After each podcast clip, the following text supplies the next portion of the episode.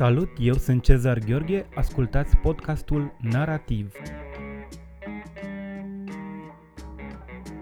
Bine ați venit la cea de-a doua ediție a podcastului Narativ din carantină.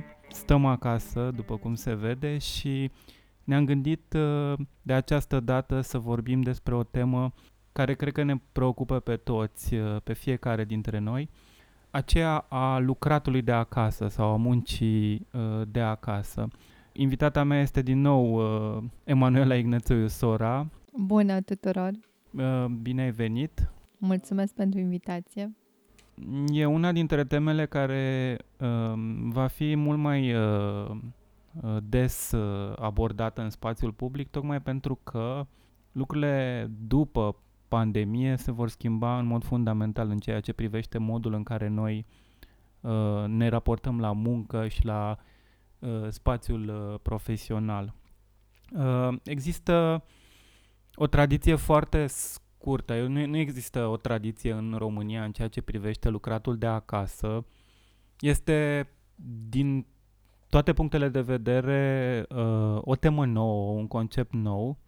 Chiar dacă sunt unele companii care au implementat, și mă refer acum la corporații și la multinaționale, chiar dacă sunt unele companii și unii angajatori care au implementat lucrul de acasă, în general angajatorii la noi sunt încă destul de reticenți în a promova munca de acasă. Cred că există multe prejudecăți legate de această temă, unele dintre ele s-ar putea să vină și din faptul că timp de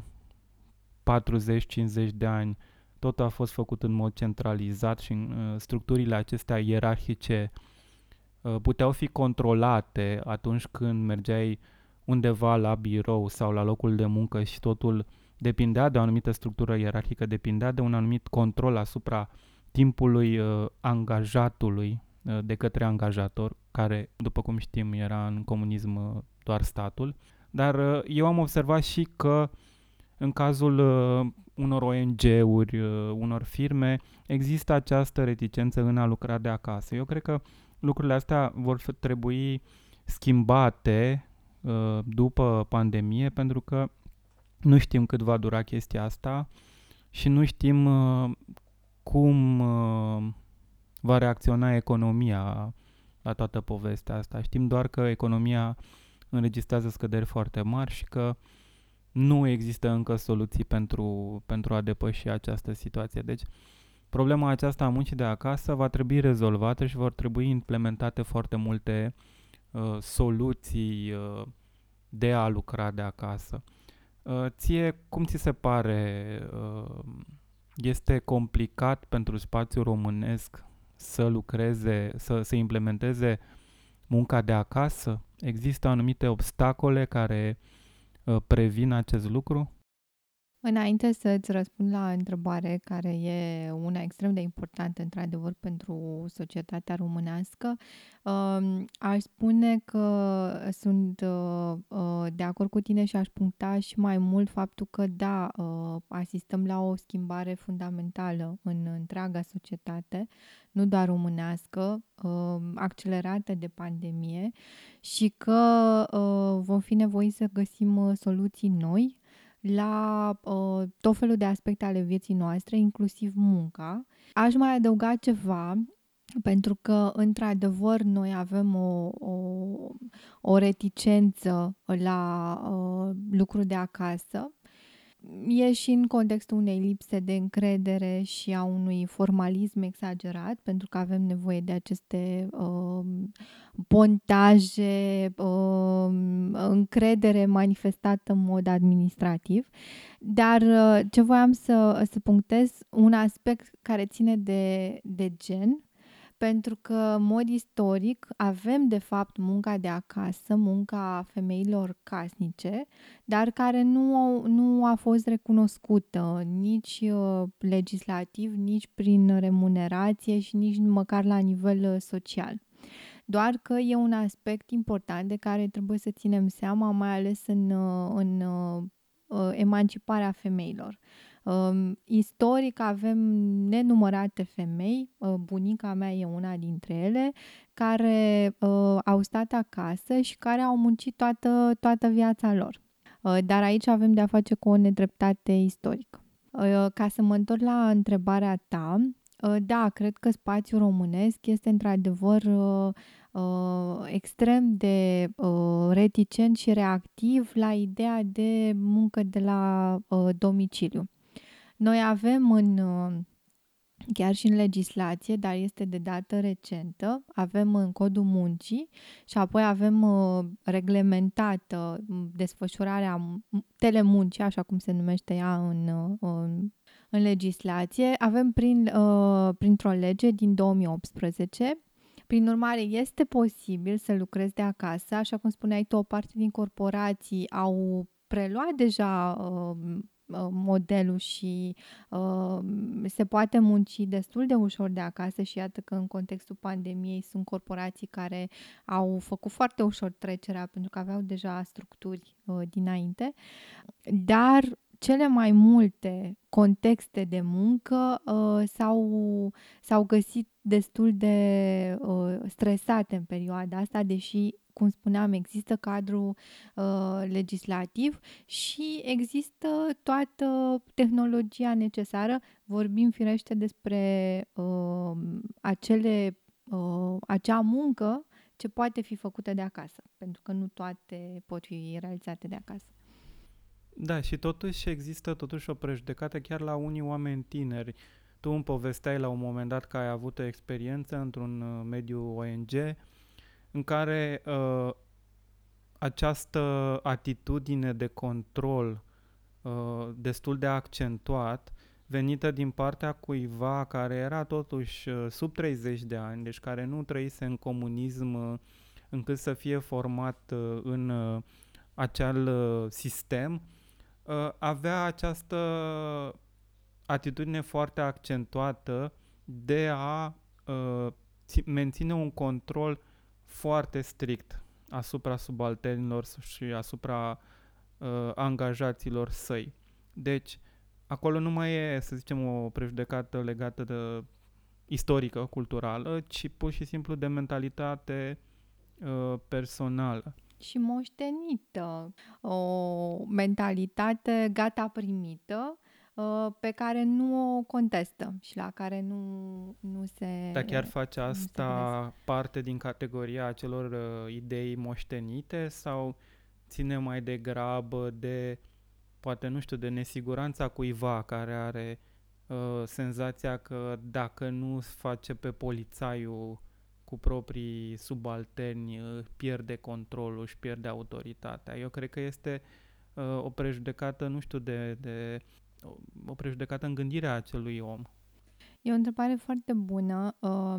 Cu siguranță sunt cazuri în care personalitatea angajatorului contează foarte mult în aceste practici, dar eu cred că e vorba și de o moștenire a practicilor, de o necontestare a lor și de o neadaptare la situația tehnologică pe care o avem. Pentru că dacă până în 2000, să zicem, mai ales în spațiul românesc, nu aveam calculator, o mare parte din lucruri nu se puteau realiza decât de la birou. Acum cu tehnologia disponibilă, avem atâtea platforme digitale, atâtea modalități de a lucra împreună, dar de la distanță, încât eu nu pot să-mi explic acest refuz decât prin lipsa de... printr-o inflexibilitate și lipsa de punere în discuția a practicilor. Și aș da exemplul meu personal, într-adevăr, pentru că din păcate a fost situațiile în care angajatorii au refuzat flexibilitatea în muncă, a fost mai degrabă o regulă decât o excepție. Eu o să spun despre mine, eu sunt mai degrabă autonomă și prefer să-mi organizez singură timpul. Nu mă împac foarte bine cu ideea de birou. mi se pare că de fapt îmi dăunează performanței, pentru că sunt toate... E un oarecare stres personal pentru mine de a interacționa cu oamenii cu colegii din birou în mod repetat, rutinat. Și deși am încercat să găsesc, să explic angajatorilor că eu pot să-mi fac treaba mult mai bine dacă am această flexibilitate de a nu veni în fiecare zi la birou, din păcate a fost un refuz și nu a ținut cont nici de genul angajatorilor, nici de vârsta lor, nici de background-ul lor, ceea ce mă face să-mi explic prin, așa cum spuneam, o lipsă de punere în discuția practicilor, un formalism exagerat în dauna pragmatismului. Eu, cu privire la munca, sunt pragmatică, în sensul că performanța, din punctul meu de vedere, se dovedește prin îndeplinirea sarcinilor pe care le-ai primit sau pe care ți le-ai însușit, și nu prin orele pontate sau prin hârtiile cu care ți-ai acoperit munca. Și cred că pandemia asta ne face să discutăm aceste inabilități pe care le avem, de lipsă de încredere. Cred că vin foarte mult, pe lângă formalismul de care spuneam, de lipsa de încredere.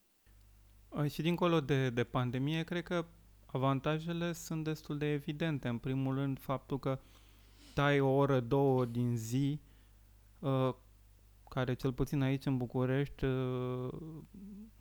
este o perioadă de timp adăugată la ziua de muncă. Practic, exact. Acum suntem în izolare, dar în mod obișnuit vii deja obosit la muncă, pentru că unii dintre noi au o navetă foarte grea, în care durează cel puțin o oră, da, în care călătorești în o aglomerație foarte mare, fie că ești cu mașina, fie că ești cu transport în comun. Deja București e sugrumat pe orice cale, iar are o problemă cu mobilitatea Bucureștiului serioasă. Da. Asta o dată, și doi, ce nu-și dau seama unii angajatori este că de fapt tocmai angajatul muncește mai mult decât dacă ar sta la birou. Exact. Sunt situații în care poate să îndeplinească mai multe task-uri, poate să lucreze într-un interval extins, ca să spun așa, își poate organiza munca mult mai bine, pe când ăla poate să vină să stai frunze la câini, să bifeze toate lucrurile pe care angajatorul crede că ar trebui să le bifeze și de fapt să nu facă în fapt nimic. Dar fiind la birou, se pară că și-a făcut treaba. Și cred că aici e o mare problemă de înțelegere legată de productivitate. Exact. De productivitate și de eficiență. Noi foarte mult timp am fost obișnuiți cu ideea aceasta că vii și semnezi condica acolo. Și vii și stai și de la ora, cât să zicem, 9 la ora 5, da, un 9 to 5 din acesta, sau de la 9 la 6 dacă luai în considerare ora pentru pauza de masă, pe care trebuie să o iei, că este reglementată prin lege. Și te duceai la program și ăsta era, să zicem așa, modelul dominant. Acum mai e și altă problemă, ce nu își dau seama mulți angajatori este că s-ar putea ca după schimbările acestea profunde pe care le va suferi economia, să nu mai poată să angajeze atâția oameni și să trebuiască să fie obligați să lucreze de acasă cu part-time. De exemplu, lucru care pe mine m-a frapat foarte tare este că după criza din 2008-2009 a dispărut part-time-ul efectiv. Conceptul de part-time a dispărut. Da. Nu mai există. Nu mai există oameni care să angajeze part-time și asta pentru studenți, de pildă, a fost foarte dăunător. E dramatic. Te întrerup puțin, sunt pe niște grupuri de joburi. Unul dintre ele dedicat lucrului part-time. Păi nu ai, de fapt, acolo nicio ofertă serioasă pentru part-time. Totul este din arii care nu pot constitui un job serios. Da, adică un venit pe care să te bazezi și da, lunar. Sunt genul să vinzi produse cosmetice sau să faci videochat sau cred că cam astea sunt ofertele de joburi part-time. Ori dacă ești student și vrei de fapt un internship plătit prin care tu să ții și facultatea, dar să capeți și experiența de muncă, un astfel nu găsești posibilitatea asta. Da, și nu e numai că nu o găsești, pur și simplu dacă o găsești, e de fapt un full-time, în realitate, care e plătit ca part-time. Da. Salariul e de part-time, dar se cer lucruri de fapt care ar echivala cu o normă întreagă. Da, aici este și o problemă legată de drepturile angajatului, să spunem așa. Exact, și mai e pentru că vorbeam despre angajatori și de faptul că ei au oarecare, mare parte dintre ei au oarecare inflexibilitate la a se adapta la noile condiții, dar e vorba și de legislația românească care pune obstacole angajatorilor, chiar și acelora care ar fi progresiști, pentru că autoritatea de muncă care reglementează toată situația și care poate amenda angajatorul foarte serios se preocupă iarăși de aspecte formale și cred că tu trăiești acum ai o experiență foarte bună pentru situația asta, că ești predai și trebuie să completezi tot felul de formulare care să dovedească că tu îți faci munca, deși există dovezi ale muncii tale și ele sunt legate de aceste cerințe de către autoritățile de birocrație. De exact, fapt, de care birocrație. Pun din nou care subliniază hârtia, tot ce ține de formalism, de a bifa că ai făcut niște lucruri și nu substanța. Da, și trebuie practic tot acest aparat de reglementare și monitorizare a muncii, care pune presiune și pe angajatori, trebuie reformat din temelii. Da, nu numai asta cred că ar trebui reformat, cred că ar trebui, pusă la punct, scrisă, trecută în Parlament, discutată în Parlament, o legislație care să apere angajatul mai mult. Exact. Pentru că în momentul acesta noi în România avem, cum să spun, foarte puține mijloace cu care un angajat poate să lupte împotriva unui abuz. Adică nu știu, dacă cineva, să spunem, este concediat pe motive nefondate, îi va fi foarte greu și aici o să spun ție o întrebare, că tu cunoști mai multe lucruri legate de partea juridică și de legislație. Este foarte greu, după părerea mea, acele non-disclosure agreements. De cele mai multe ori, astea sunt niște lucruri prin care angajatorii se pun la adăpost legal de orice abuz. Pentru că tu, dacă ai un non-disclosure agreement, nu poți să spui anumite lucruri pentru că intră în acel non-disclosure agreement și pentru că ai divulga lucruri care sunt acoperite de acordul de confidențialitate. Ori asta s-ar putea să intre, nu știu, un conflict cu niște drepturi ale angajatului. Din punctul meu de vedere, astfel de acorduri sunt neconstituționale, mai ales că din experiența mea, ele sunt excesive, ori o clauză excesivă încalcă drepturile tale de a semnala într-adevăr un abuz. Și este o practică recentă de confidențialitate, dar care ar trebui să fie limitată, în sensul că un angajator, într-adevăr, are... este justificat în scopul său de a limita, să spunem, diseminarea informațiilor care țin de munca propriu-zisă, dacă sunt anumite contracte sau dacă sunt anumite acorduri de... practic, tot ce ține de securitatea muncii respective și a... Securitatea datelor, cu siguranță aici este justificat. Dar când ai clauze prin care tu, dacă povestești despre anumite practici, poți să ai o amendă foarte serioasă, te poate duce în instanță și să plătești o sumă exagerată, asta nu mai poate fi constituțională și legală. Din păcate, noi nu avem niște asociații serioase de protejare a angajaților. Sunt niște progrese făcute, mai ales în privința non-discriminării, pentru că avem în special o autoritate legislativă. Avem legislație care funcționează foarte bine. Să legifereze munca de acasă. Da, asta este avem, cum spuneam, este legea 81/2018,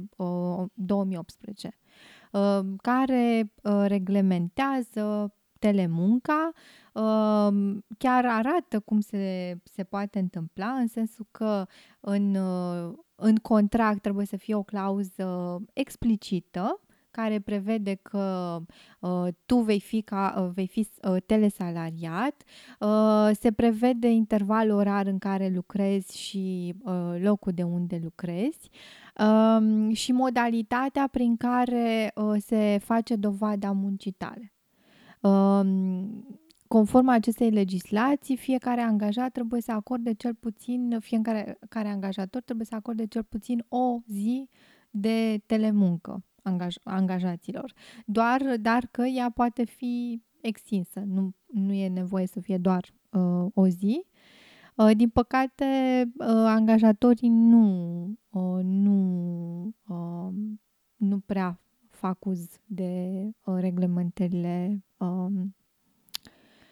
disponibile. Dar voiam să spun ceva cu non-discriminarea și cu protejarea angajaților. CNCD-ul, Consiliul Național pentru Combaterea Discriminării, a ajutat foarte mult la diminuarea abuzurilor împotriva femeilor, mai ales a celor care, însărcinate fiind, și au concediu de îngrijire a copilului și care după muncă, după la întoarcerea la muncă, trebuie conform legii să fie... să aibă același loc de muncă sau să fie echivalentul locului de muncă și să fie angajate cel puțin 6 luni de la întoarcerea din concediu de creștere. Să ne întoarcem un pic la tema podcastului, care e munca de acasă. Cred că o mare parte din prejudecățile legate de munca de acasă are legătură cu ideea aceasta de productivitate, cu faptul că se crede în mod tradițional că tu nu ești la fel de productiv dacă lucrezi de acasă, pentru că nu ești la fel de concentrat. Eu cred că lucrul ăsta nu este, ca să zic așa, foarte exact, tocmai pentru că tu poți să-ți organizezi propriul spațiu în așa fel încât să ai un spațiu dedicat strict muncii și prin care tu poți să dai 100%, să depui un efort foarte mare. Cred că lucrurile se pot rezolva foarte bine dacă tu îți aloci un colț, un loc în propria casă care este desemnat strict muncii și nu alte activități și te separi, să zicem, într-un fel sau altul de restul familiilor sau de parteneri în timpul în care lucrezi. Tu cum crezi că se poate maximiza productivitatea atunci când lucrezi de acasă și ce ar trebui să faci ca să rămâi la fel de motivat? Cred că, de altfel, sunt foarte multe tipsuri acum în perioada asta cu cum să-ți organizezi mai bine timpul, cum să rămâi motivat, tocmai pentru că sunt foarte mulți oameni care se regăsesc în situația de a munci de acasă și unii nu au această practică. Eu voiam să mai spun înainte de a răspunde la întrebarea ta, de a mai sublinia un lucru. Cred că noi trebuie să regândim modul în care înțelegem munca. Pentru că dacă stai să te gândești, înainte de Revoluția Industrială, când a început am luat contact pentru prima dată ca civilizație cu acest concept de muncă, pentru că înainte lucrurile nu erau separate. Munca și viața ta personală erau cam în același lucru și se vede cum fac în continuare bunicii noștri, să spunem, că nu există această separare muncă versus viață personală.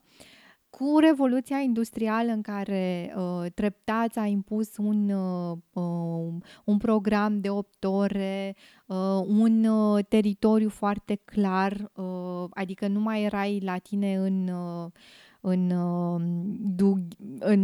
în atelierul pe care l-aveai, ci da, înțelegem. Deci te-ai dus în fabrică, s-a standardizat. Da. Cred că noi acum trăim într-o epocă în care munca trebuie renegociată și trebuie gândită. În general, noi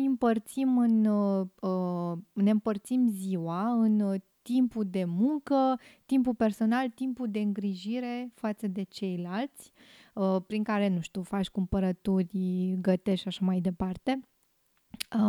Dar gândește-te că noi trăim într-o epocă în care se pune tot mai mult accent pe dezvoltare personală, pe renegocierea spațiului personal și a limitelor pe care tu le ai. Ori dacă stăm să ne gândim că munca acum este în continuare standardizată, că se presupune că toți avem același bioritm. Eu, de exemplu, nu sunt matinală, prin urmare eu încep să fiu productivă abia de pe la prânz încolo. Alți oameni sunt foarte productivi dimineața. Cred că trebuie să luăm în calcul toate aceste aspecte de renegociere și să regândim munca. Bine, da, uite, eu o să vorbesc acum din perspectiva unui angajator care ar putea să-ți răspundă: bine, dar de ce să cheltuiesc eu cu tine, angajat, resurse, timp, bani, energie, să mă conformez, știu eu, obiceiurilor tale și ritmului tău de muncă, când pot să găsesc pe cineva, că piața muncii e suprasaturată, posturi sunt puține, oameni care își caută de lucru sunt mulți. De ce să mă adaptez eu la ritmul tău de viață și nu te adaptezi tu, pentru că eu îți dau un loc de muncă, nu? Adică poți să spună oricând lucrul ăsta. O să-ți răspund glumind așa, pentru că sunt foarte bună în ce fac. Nu, dar lăsând gluma la o parte, tocmai pentru că trebuie să refuzăm ideea de muncă standardizată, trebuie să refuzăm și ideea de disposable, de worker. Hai să o luăm pe segmente. De ce ar trebui să refuzăm munca standardizată? Păi, după cum spuneam, productivitatea este foarte diferită pentru oameni. Nu suntem egali în modul în care suntem productivi, nici măcar la... dacă spațiu care este favorabil productivității, bioritmul de care spuneam, interacțiunea, sunt oameni care sunt mult mai eficienți în singurătate, oameni care sunt dimpotrivă mult mai eficienți într-o comunitate.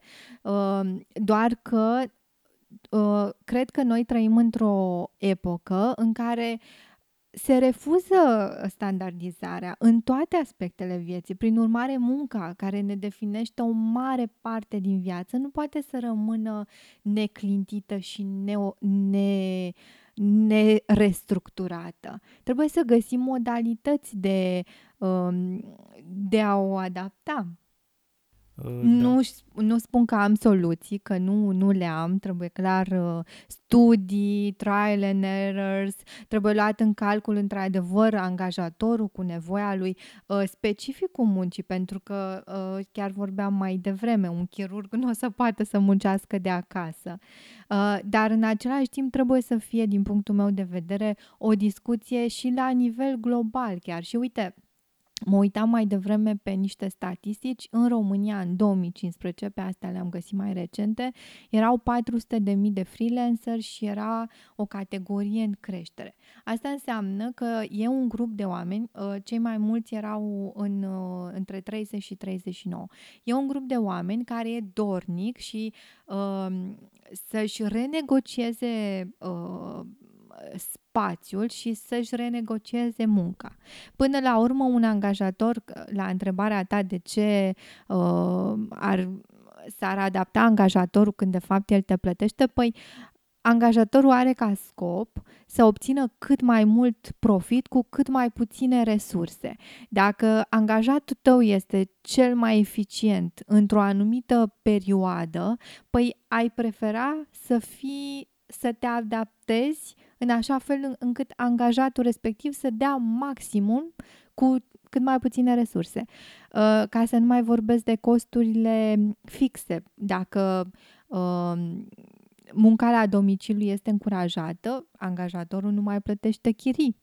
Poți să ai, să zicem, o întâlnire o dată pe săptămână în care te vezi cu colegii, stabilești niște task-uri foarte clare pentru săptămână, activități, mod de a lucra împreună și nu e nevoie să plătești o chirie pentru toată săptămâna aceea, doar pentru 3 ore în care te întâlnești.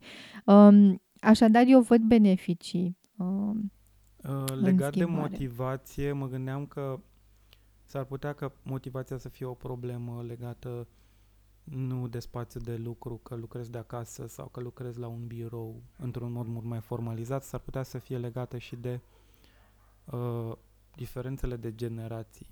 Eu sunt, de exemplu, am observat un fenomen legat de motivația cuiva legat la generația între 20 și 30, deci generația mai tânără decât generația mea, în sensul în care când eu am intrat, de pildă, cum s-ar spune, în piața muncii, deci asta s-a întâmplat până anul 3, cred, de facultate, adică la modul lucrat cu carte de muncă și cu program 8 ore,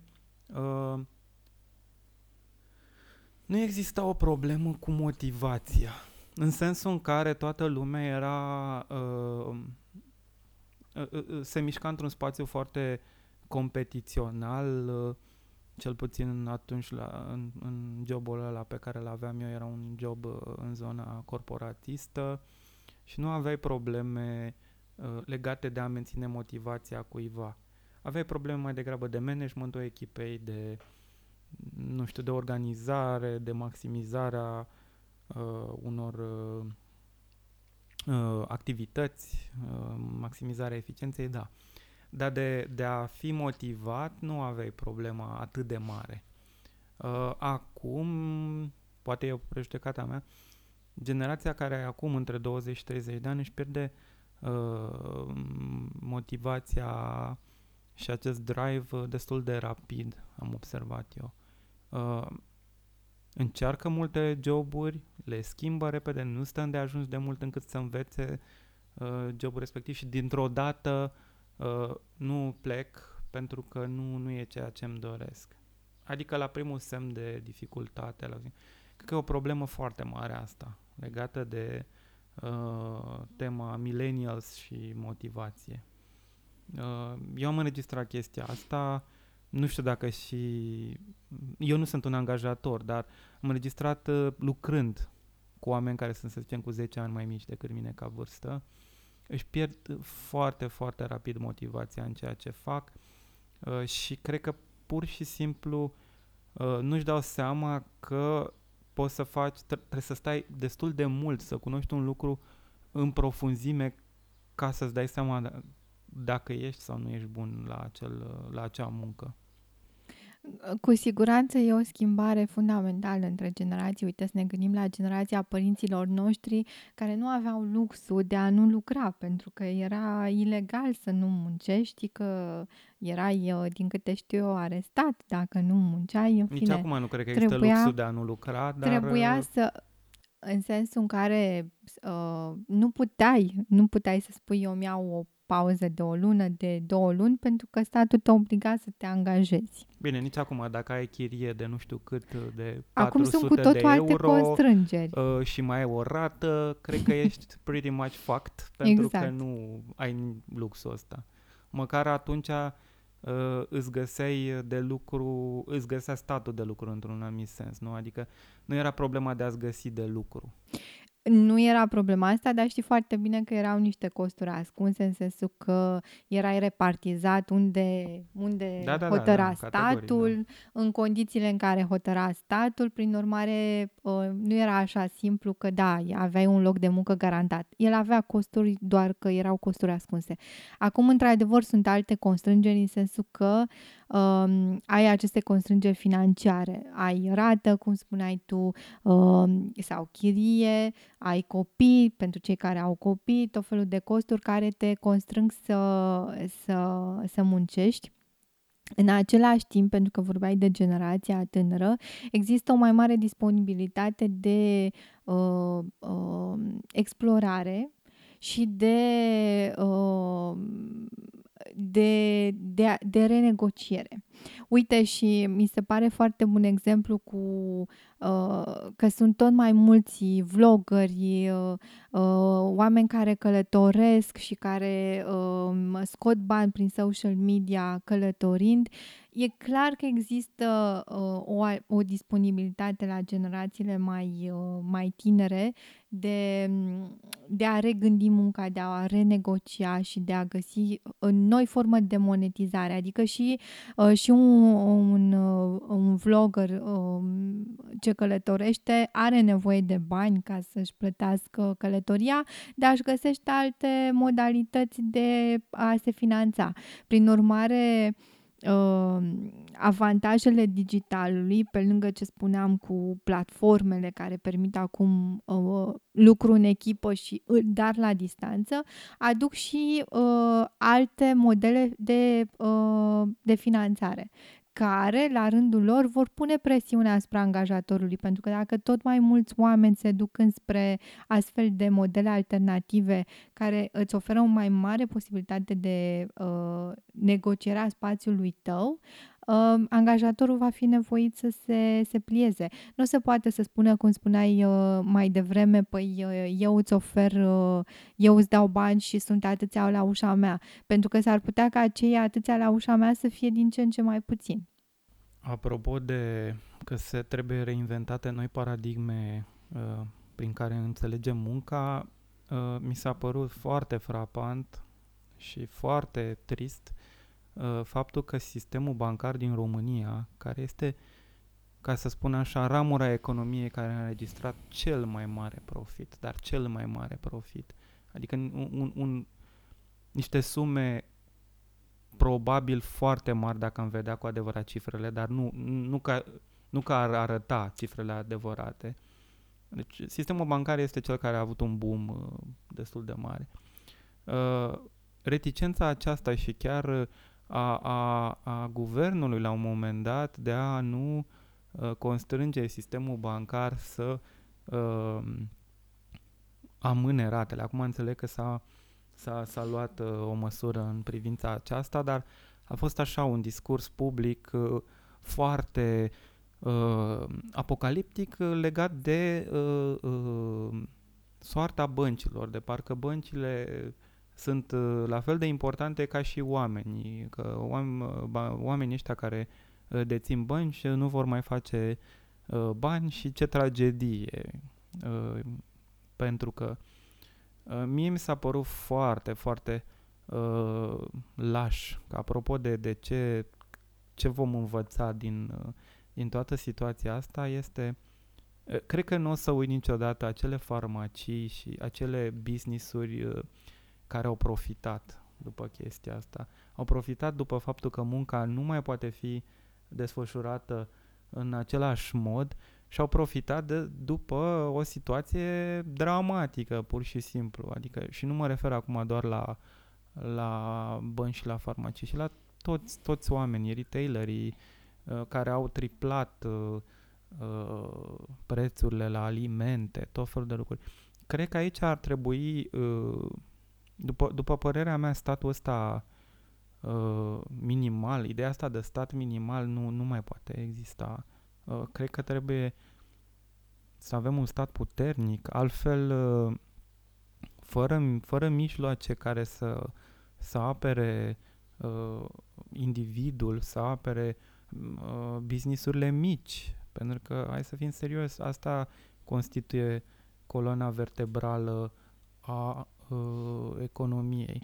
Fără impozitare proporțională cu venitul, pentru că noi avem o mare problemă în România. Știu, existau la un moment dat situații în care oamenii veneau așa ca și cum era o chestie inovatoare, să taxăm pe toți la fel, să avem o singură grilă de taxare. Păi, mi se pare foarte nedreaptă chestia asta. De pildă, mi se pare foarte ciudat că băncile nu au modalități de a finanța freelancerii. Da. Și ca să adaug la discuția ta, da, e o discuție foarte lungă despre stat și, într-adevăr, statul trebuie să fie puternic în sensul de un stat bunăstare consolidat, care să aibă interesul cetățenilor în vedere, nu al corporațiilor, al băncilor. Noi acum, discuția noastră despre munca la domiciliu pare și este oarecum un răsfăț și un lux, pentru că trebuie să ne gândim că în perioada asta sunt oameni extrem de afectați. Uite, oamenii care muncesc cu ziua, zilierii, care acum nu mai pot munci, care nu sunt înregistrați în nicio formă, nu au niciun mijloc de protecție și au rămas fără venit. Din păcate, primăriile locale nu se organizează. Puține sunt cele care au înțeles nevoile comunității în perioada asta și care au avut și mijloacele să strângă resurse, să-și ajute cei mai vulnerabili cetățeni. Îi avem pe tineri care sunt în șomaj, care nu sunt nici la școală, care au probleme și în familie și care sunt iarăși lipsiți de orice fel de ocrotire. Oameni care au într-adevăr rate, n-am mai urmărit discuția, nu știu în ce punct e acum, dar din punctul meu de vedere ar trebui să fie o suspendare a ratei și a chiriilor timp de 3 luni și a dobânzilor. Unii au mers pe chestia că, ok, nu plătiți, dar se adună dobânda, ceea ce o să fie o chestie iar dezastroasă, pentru că îl vei paraliza pe omul acela care poate nici nu mai are job. Trebuie să fie o pandemie. Înghețare în momentul ăsta și în iunie, să spunem iulie, să se reia, pentru că băncile pot supraviețui, dar oamenii nu, au nevoie de sprijin. Să nu uităm de oamenii fără adăpost, care nici măcar ei aveau ca resurse, ce le mai dădeau oamenii care treceau în punctele unde ei stăteau, ori cum oamenii nu mai ies, a dispărut și această sursă de supraviețuire. Adică avem niște situații dezastroase și, din păcate, statul nostru și guvernul actual nu se gândește la aspectele, la implicațiile sociale ale pandemiei. Uite, chiar și SUA, care este acum cu o guvernare conservatoare și mai degrabă orientată către corporații și nu spre individ, a făcut un pachet de stimulare pentru micile întreprinderi, dar și pentru indivizi. Fiecare individ acum poate primi un cec, o sumă de bani. Ori noi ar trebui să avem același lucru. Ce fac oamenii din mediul rural, din orașe, care nu au niciun venit? Ce se întâmplă cu ei? Din fericire, ONG-urile, asta mi s-a părut aspectul cel mai bun al acestei situații, e că ONG-urile din România, cele mai multe dintre ele au făcut o treabă extraordinară, doar că li s-a micșorat și lor donațiile, pentru că nu mai au companiile atât de mulți bani și, prin urmare, au resurse limitate, dar cu minimul de resurse pe care le au, ei, ONG-urile au venit în sprijinul categoriilor vulnerabile. Doar că nu e suficient. Statul trebuie să acționeze. Da, și aș vrea să vorbesc și eu despre o temă care nu cred că e atât de prezentă în spațiul public, faptul că spațiul cultural, zona culturală, spațiul industriilor creative va fi profund afectat. Avem deja lanțuri de librării, cinematografe, teatre închise și după pandemie, după relaxarea măsurilor de carantină, va fi foarte, foarte greu să restartezi industria culturală, ca să-i spun așa.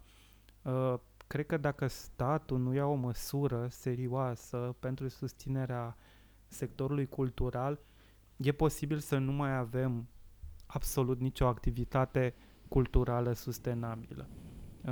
S-ar putea să ajungem într-o situație în care să fim invadați doar de tabloide, doar de, de presă din aceasta de consum, de scandal. S-ar putea să avem o mare problemă în a vedea filme în cinematografe, a merge la piese de teatru. Deci va fi, cred că, o mare problemă din acest punct de vedere. Nu mai vorbesc acum despre freelanceri care n-au absolut niciun mijloc de supraviețuire în acest moment și n-au absolut niciun sprijin, în afară de acela strict personal, de resurse personale, de prieteni din breaslă, dar care, evident, și aceia sunt afectați la rândul lor. Deci eu cred că dacă nu se face ceva legat de o mai bună, cum să spun eu, o mai bună remunerare, pentru că noi am avut și mari probleme legate de plata freelancerilor în România. Ei, acum lucrurile astea se vor agrava și ce nu se înțelege la noi e următorul lucru. Inovația nu vine din companiile mamut, nu vine din multinaționali. Inovația vine din zona asta a freelancing-ului. Vine de la acel creator sau profesionist care stă și lucrează acasă, care experimentează, care își aduce aportul în niște proiecte la care ține cu adevărat, nu care îi sunt impuse de un angajator sau de o companie. Deci, dacă mai vrem să avem inovație, dacă vrem să mai avem niște outlet-uri în care să se manifeste creativitatea, cred că zona industriei culturale și zona freelancing-ului ar trebui sprijinită de guvern și de, chiar de mediul ONG. Nu știu în momentul ăsta cât s-a unit societatea civilă în jurul freelancing-ului, dar cred că lucrurile astea vor trebui, după ce vom rezolva problema legată de sănătate, lucrurile astea ar trebui să fie și ele abordate într-un fel sau altul. Și cred că ar trebui să avem o viziune economică mult mai centrată pe individ și nu pe angrenajele mari, exact. Pe mari angrenaje. Ce să spun, noi o să mergem să mâncăm ce-a mai rămas din cozonac. Nu prea dacă multe, nu l-am că Cezar a mâncat destul din cozonac. L-am mâncat aproape pe tot, am mai lăsat doar o felie. Da, ăsta e lucru bun, că e primul cozonac făcut de mine și asta înseamnă că mi-a ieșit bine. Sper că sunteți sănătoși, sper că vă apărați de pandemie și că o să ieșiți cu bine din această criză.